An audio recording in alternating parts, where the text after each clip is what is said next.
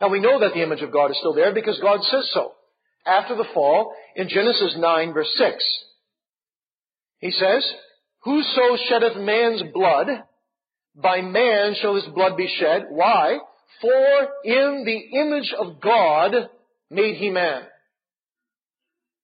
So when a baby comes into the world today, you can say that that baby in the wider sense has the image of God, even though it is already stained by sin and in ruins, it has the image of God stamped upon it. It has intellectual capacity, moral capacity, and spiritual capacity, even though those capacities are very little developed. And even though they are already fundamentally stained by sin.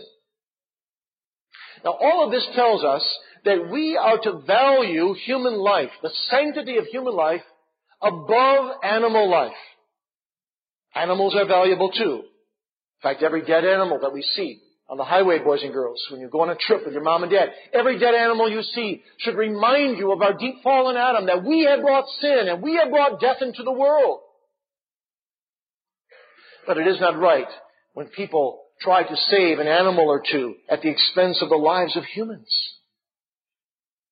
It's so ironic, isn't it, that the very same people who try to save, go to lengths of millions of dollars to save a few kinds of owls out in the western coast of the United States are the very people who say, go ahead and have an abortion and, and kill the fruit of your womb.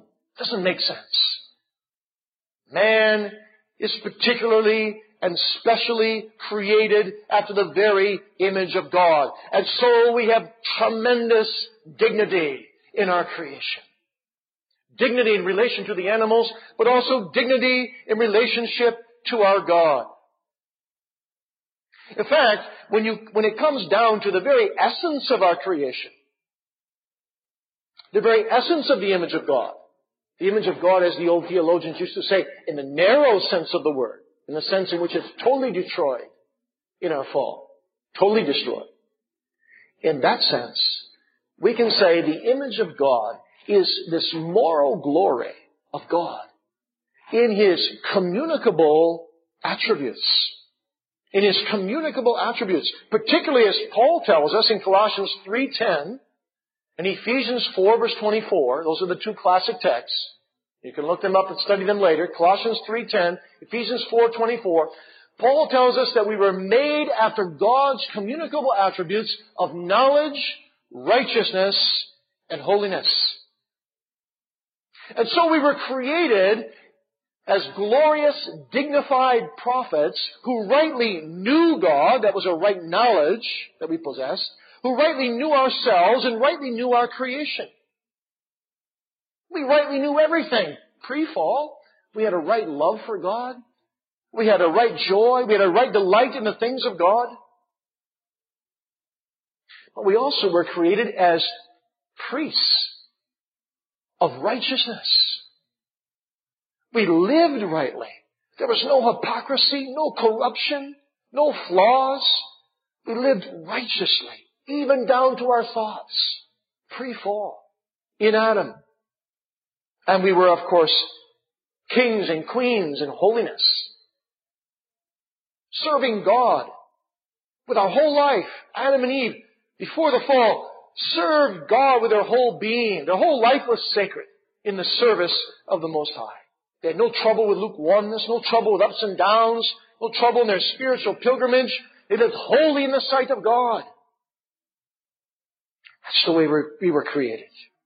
Living in immediate communion with God. Now we need to emphasize that being in God's image does not mean being God.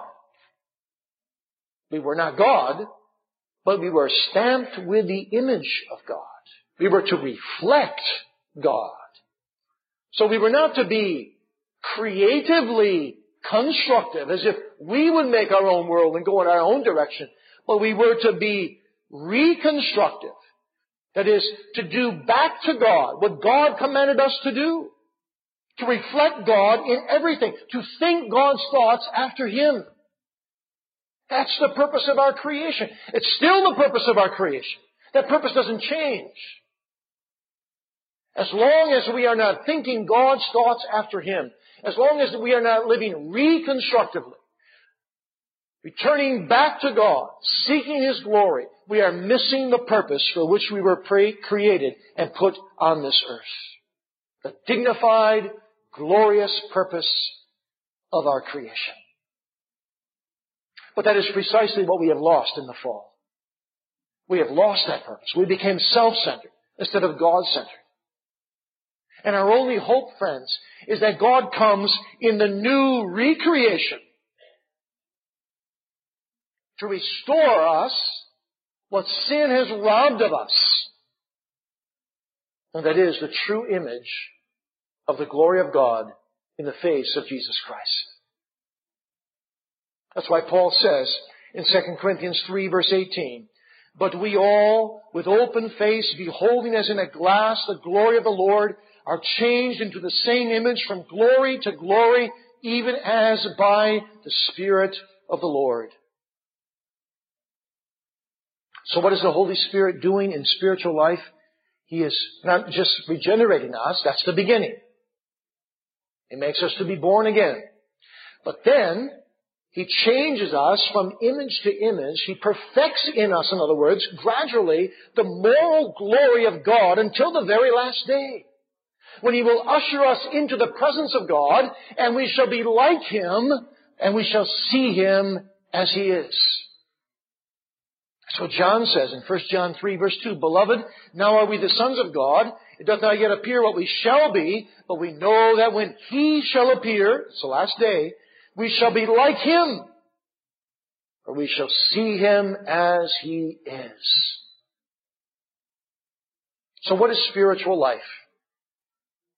In spiritual life, the Holy Spirit comes and He plants the seed of regeneration in the soul, the new birth.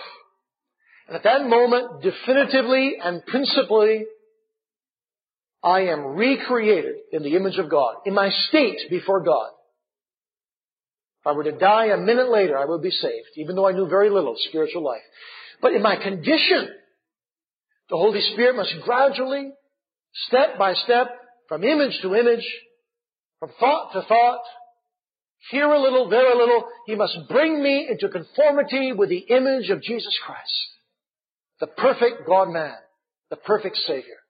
And through that image, being made like Christ, I am prepared to be with Christ and to be like Him forever in glory, in perfection. Now that's what spiritual life is all about. Being made a new creation, Paul says.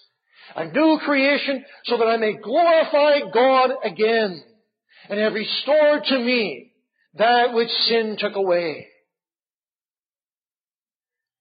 Oh, that we and I, that you and I would realize how tragic it is to ever live for anything less than this purpose. My dear friends, dear boys and girls, teenagers, this is the only reason to live on this world. To glorify God. And until we find our purpose of creation back through the saving work of the Holy Spirit, we are not truly living Yes, we have a physical body. Yes, we're breathing. But we're not spiritually alive. We're dead. We're dead. Not just sick. We're dead in trespasses and in sins. You must be born again. You must be a recipient of the saving work of the Holy Spirit. You must come to true faith and repentance before God. You must have the purpose of your creation return to glorify God. Otherwise, you fail in everything. We fail in exercising dominion over the earth for God's glory because we try to use possessions for our own glory. See, we fail in everything. We destroy the image of God in its narrow sense. We mutilate it in its broader sense. And we disobey every commandment of God. That's man by nature. Self-destructive. But man by grace is built back up to be reflecting the glory of God. And therefore it is only in Christ that you and I, by the Spirit, can be made again into what God has designed us to be and be fit for that heavenly paradise from which we can never break away and in which perfection will dwell forever. Oh, may God help us to seek that glory and to truly live. And the Lord God formed man of the dust of the ground and breathed into his nostrils the breath of life, and man became a living soul.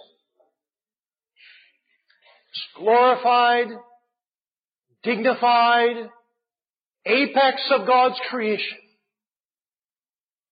Created, after all the other items were there the six days, created to fill the palace of creation. Was made by God from the dirt of the earth. He who was made with glorious dignity was made from profound, lowly earth, dirt. God brings dust and glory together in the creation of mankind. And it is these two interdependent things, dust and glory, that are mutually understand, necessary to understand, to grasp who man is. As we came forth from the hand of God, we came forth both with an infinite lowliness made of the dust of the earth and an infinite dignity made in the image of God. Yes, we are both dust and glory. Why dust? Or actually, literally, as the original has it, red earth. Why dirt? That's from where Adam got his name, probably. Adam. Adama. Red earth. Dirt. Why would God do that? Why would He make man so dignified? Would He make us of the dust of the earth? Well, dust, dirt, conveys three messages. In the first place, it conveys our lowly origins. Our lowly origins. Being made of dirt ought always to remind us that we are not God. That even though we are created with dignity and with glory, and as the apex of creation, we have reason to be humble because we were made of the dirt of the earth. Great Creator stooped. And He took some dirt. And He made you and me. And then He takes a rib out of His creation and makes the woman. You see, God took the humblest of things, one little rib, and makes the woman. He took the humblest of things to make the apex of His creation, to remind the apex of His creation that He is but man, even though He is dignified man. And that's just the balance we need. Especially post-fall.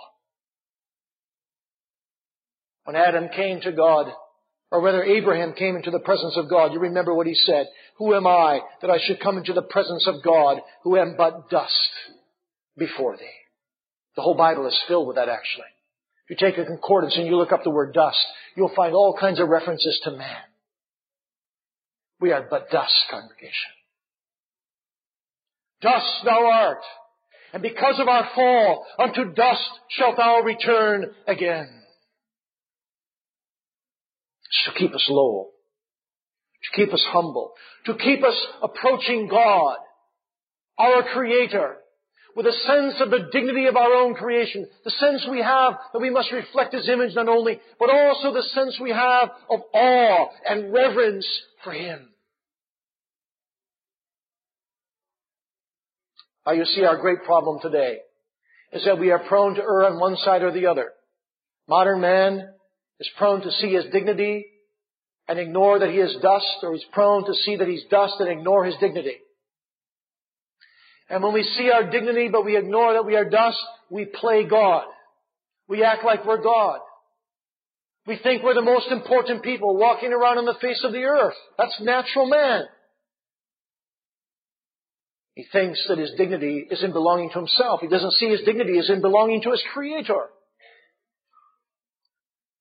But there's other people who see themselves only as dust, and they don't see the dignity, the value of their soul. And they treat their soul with disdain. They treat their lives as if they're not valuable, as if their soul isn't worth anything. And they destroy themselves through sin, through not caring through seeing themselves as a mere product of evolution, or through some other problem in their upbringing.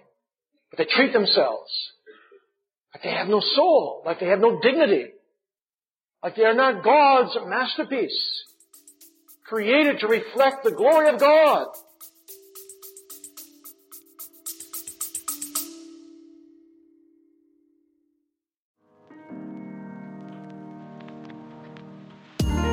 Would you like to deepen your understanding of Reformed theology?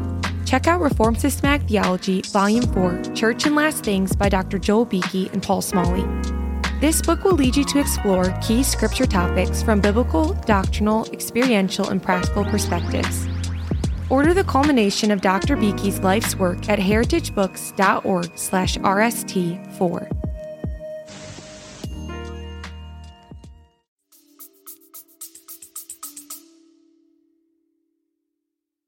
Dear friend, how are you living? When you pray to God, do your prayers reflect a sense of that dignity and that dust that you are? Do you come to Him with dignity, with reverential language, with a sense of who you are, created after His image?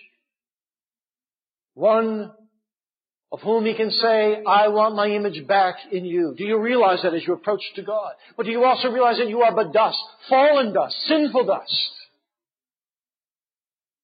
And so do you come like Abraham? Who am I to come?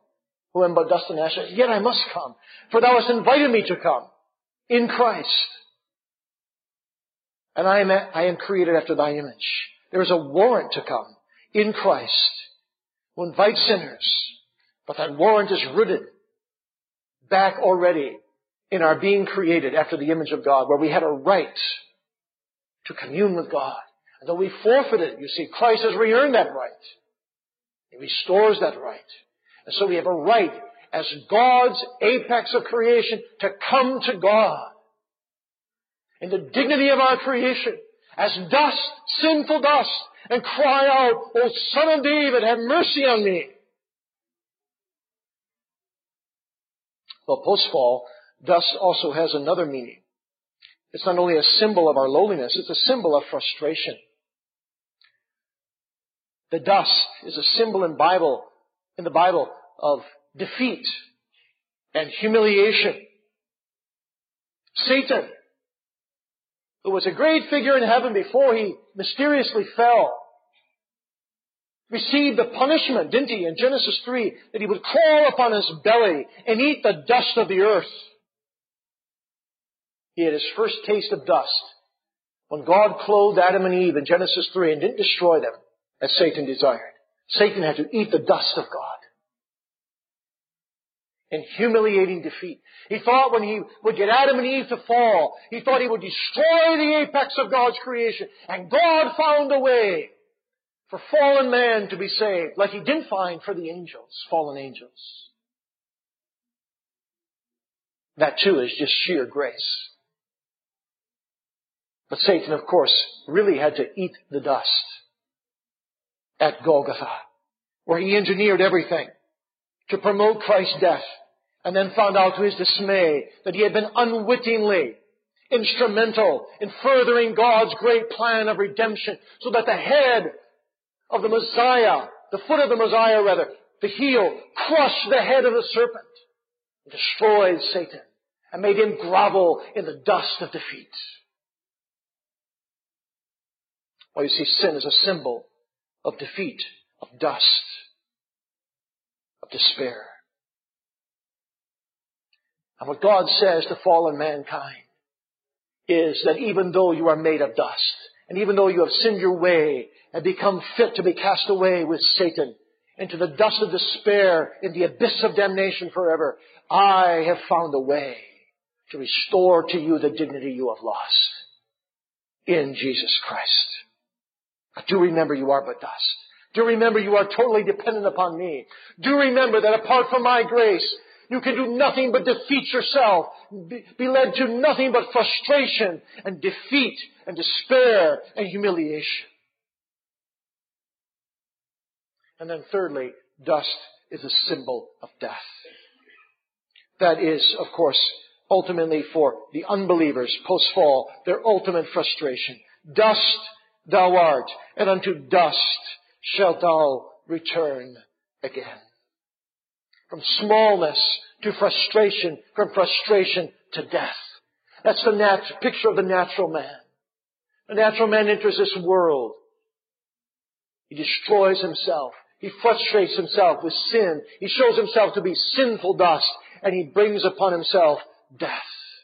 And he goes down into the abyss of eternal separation from God's favor. But for the believer, it's different. Because of Christ. Because of Christ who could say, You have laid me, thou hast laid me, O God, into the dust of death. Because of Christ, whose tongue stuck to the roof of his mouth and was laid in the dust of death. He conquered even the dust of death. So that believers' death may be a passageway into life eternal. And so that believers may be remade, recreated gloriously in a dignified way, even more dignified than their original creation, because in that creation they could yet fall. But in the recreation there is no chance of falling. They may enter the joy of their Lord in that unfallable state of glory, never to partake of dust again, but forever to glorify a faithful and a triune Creator. Well, friends, the wonder of our first creation ought to make us hanker after the wonder of God's recreation. And we ought to say, if God can make us so gloriously and so dignified in the first, He can restore us in the second, in the Lord Jesus Christ.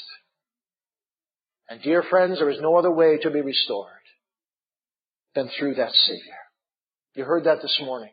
You hear that in every sermon. You and I are dust. You and I shall return to the dust. We shall be raised on the great day, and we shall go down into the dust of hell if we are not born again. For unconverted man, it's a dark picture. What is there but death and more death? Past weeks we've grieved again as in America, haven't we? Over all the death that was involved in the World Trade Towers collapse. 2,823 people dying in a moment. Oh, so much death. But there was much more death in that very day, in that very year, than the World Trade Towers. Two million four hundred thousand people died last year in the United States alone. 56 million people died in this world last year alone. And in Africa, one million children died of malaria last year alone. 2,379 every day. Almost as many as died, die every day as died in the World Trade Towers. Just the children of Africa from one disease. And two million three hundred thousand Africans died last year alone from AIDS.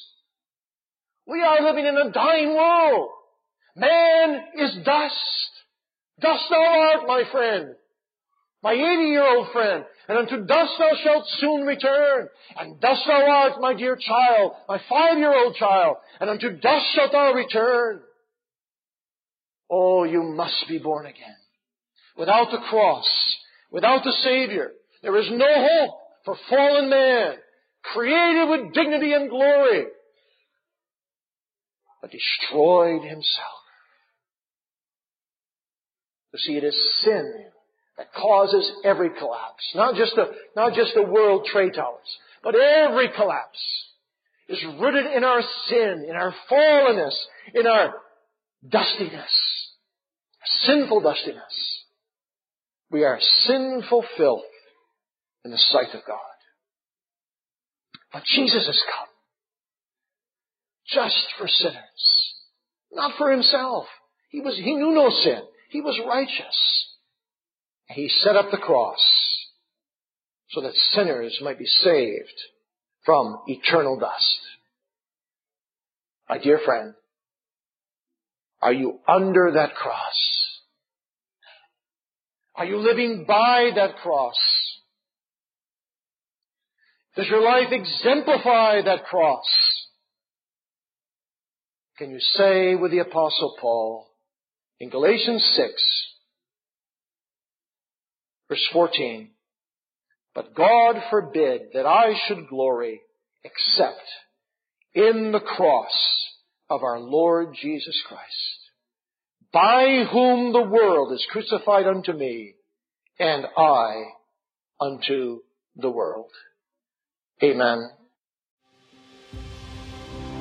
Thank you for listening to Doctrine for Life with Dr. Joel Beeke. If you were encouraged by this episode and would like to hear more, please consider subscribing and sharing with a friend. To enjoy more resources from the pen and pulpit of Dr. Beeke, please visit joelbeeke.org.